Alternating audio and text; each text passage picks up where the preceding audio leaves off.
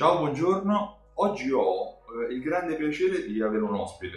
Mi trovo qui a parlare per altri motivi, per lavoro, e ho chiesto al, alla persona qui vicino a me, che si chiama Antonio Motino, è un giornalista affermato e tratta temi di loyalty, perché è forse una delle persone che io conosca eh, come consulente, come esperto di loyalty, più, eh, con maggiori informazioni nell'ambito italiano.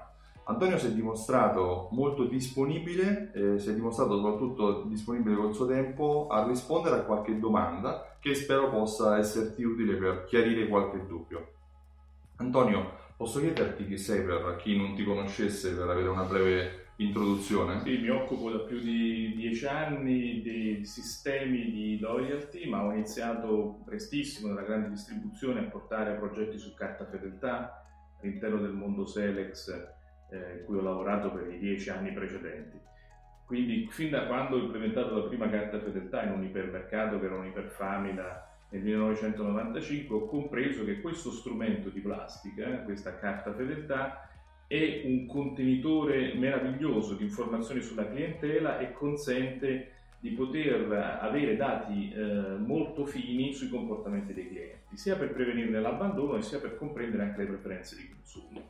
Da lì è nata tutta l'esperienza che mi ha portato a occuparmi eh, di fidelizzazione, sia appunto come giornalista in questo periodo collaborando con Promotion Magazine e sia poi all'interno della mia carriera professionale dove ho seguito sempre questi argomenti. Perfetto. Io so che uh, uno dei progetti più recenti e anche più sviluppati che tu stai seguendo personalmente riguarda il settore delle farmacie.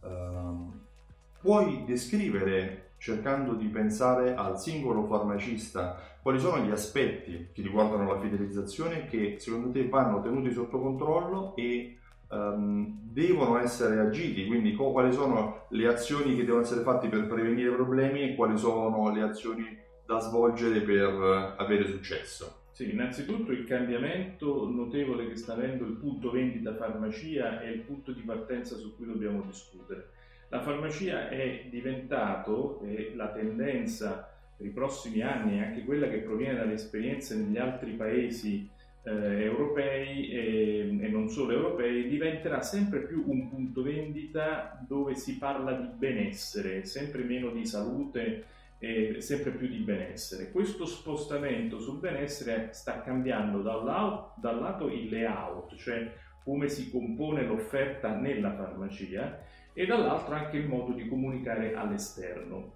Questo sta portando a un cambiamento che il farmacista deve comprendere e già in atto nei suoi consumatori.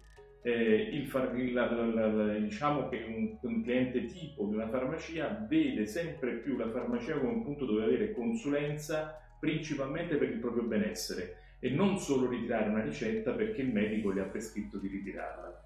Anzi direi che l'opportunità che ha il farmacista di avere una clientela che deve venire in farmacia necessariamente perché la struttura oggi distributiva del farmaco nel nostro paese passa ancora tramite la farmacia e questa opportunità di avere sempre un flusso che comunque deve comprare un farmaco può spostare invece il cliente sull'area benessere se vengono adottate delle strategie, se viene adottato un layout di farmacia che appunto esalta la parte di consulenza sul benessere.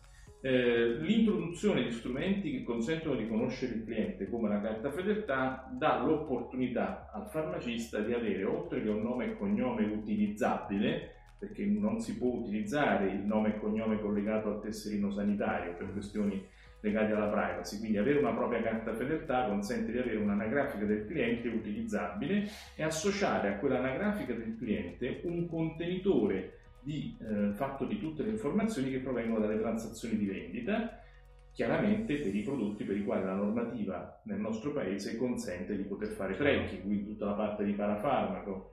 Non, non etico, sì, molto, importante, molto importante. Ed è un'area questa dove il farmacista combatte trasversalmente con altre eh, forme di retail specializzate, non solo la parafarmacia, sapete la grande distribuzione è quella che stanno arrivando eh, con nuove formule distributive che sono degli ibridi e che prevedono anche la presenza di prodotti che non abbiamo mai visto in una farmacia, come per esempio gli attrezzi per la palestra in casa e alcuni eh, strumenti che servono per vivere meglio, per esempio l'aria aperta o il viaggio.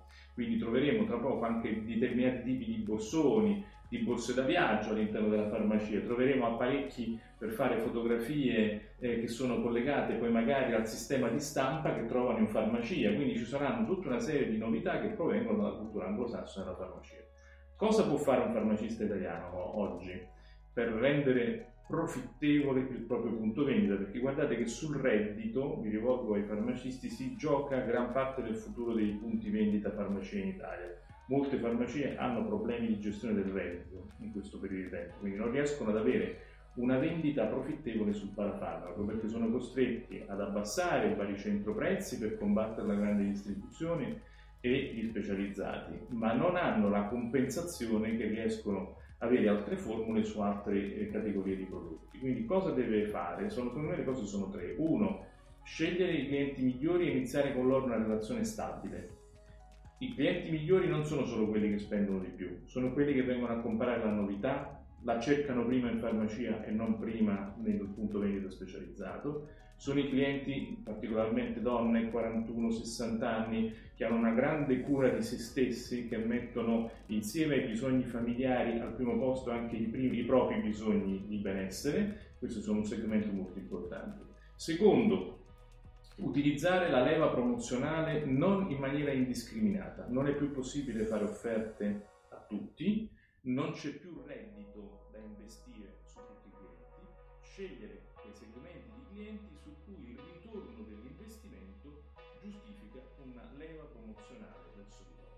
E terzo e ultimo elemento, avere un insieme di partner che vi aiutano nel definire le strategie di lungo periodo e siano portatori anche di visioni che sono trasversali su altri comparti, perché il cliente che entra nella farmacia è andato prima in un supermercato, passato per una palestra, fatto spesa in un negozio specializzato e poi è arrivato in farmacia. Il cliente è sempre lo stesso e forse alcuni comportamenti sono anche replicabili nelle farmacie, quindi avere consulenti che hanno una visione trasversale su più comparti. Perfetto, hai risposto in modo esaustivo e completo eh, alle mie curiosità e spero anche alle curiosità di chi sta guardando questo filmato. Io ti ringrazio veramente tanto per la tua disponibilità e il tuo tempo. Ringrazio te e chi ci ha ascoltato. E, e spero comunque che sarai mio ospite all'evento Alta Fedeltà eh, in una delle due giornate che il 21 ottobre a Milano e il 28 ottobre a Roma. Eh, ci sarà un evento in cui parleremo di fidelizzazione e di come far tornare il proprio cliente all'interno del proprio punto vendita. Io ti ringrazio e, e auguro a tutti voi buona giornata. A presto.